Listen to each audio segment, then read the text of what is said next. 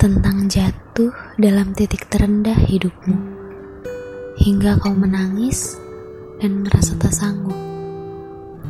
Andai pun kau ingin bertahan, kau juga yang harus mencari penopangmu, sebab diammu tak dapat mereka mengerti.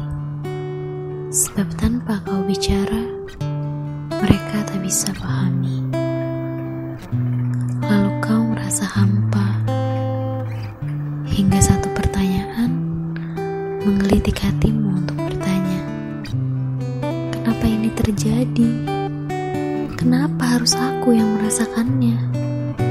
Apa yang harus kulakukan sekarang?" Hingga kau teringat pesan dari seorang teman. Bukalah Al-Quran saat kau sedang sedih, resah, bimbang. Lalu Allah akan kirimkan jawaban untukmu melalui ayatnya. Saat itu ada ayat yang kutemui, menggetarkan hatiku seketika, membuatku tak bisa menahan tangisku. Allah menghiburku lewat ayatnya. Dan jika kamu membalas, kebalaslah dengan yang sama seperti siksaan yang ditimpakan kepadamu. Tetapi jika kamu bersabar, sesungguhnya itulah yang lebih baik bagi orang yang sabar. Dan bersabarlah, kesabaranmu itu semata-mata dengan pertolongan Allah. Dan janganlah engkau bersedih hati terhadap mereka, dan jangan bersempit dada terhadap tipu daya yang mereka rencanakan. Maka bersabarlah engkau dan bertasbihlah dengan memuji Tuhanmu sebelum matahari terbit dan sebelum terbenam. Dan bertasbihlah pada waktu tengah malam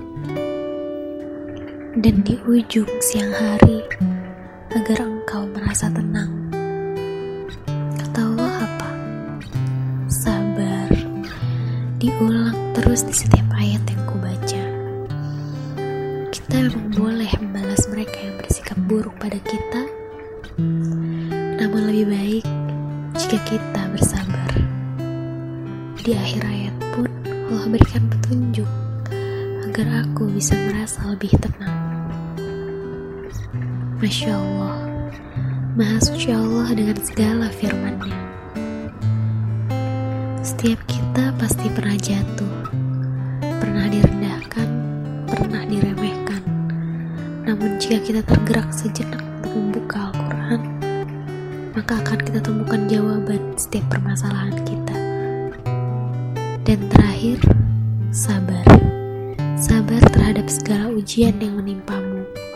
Sebab Inna Allah ma'as sabirin.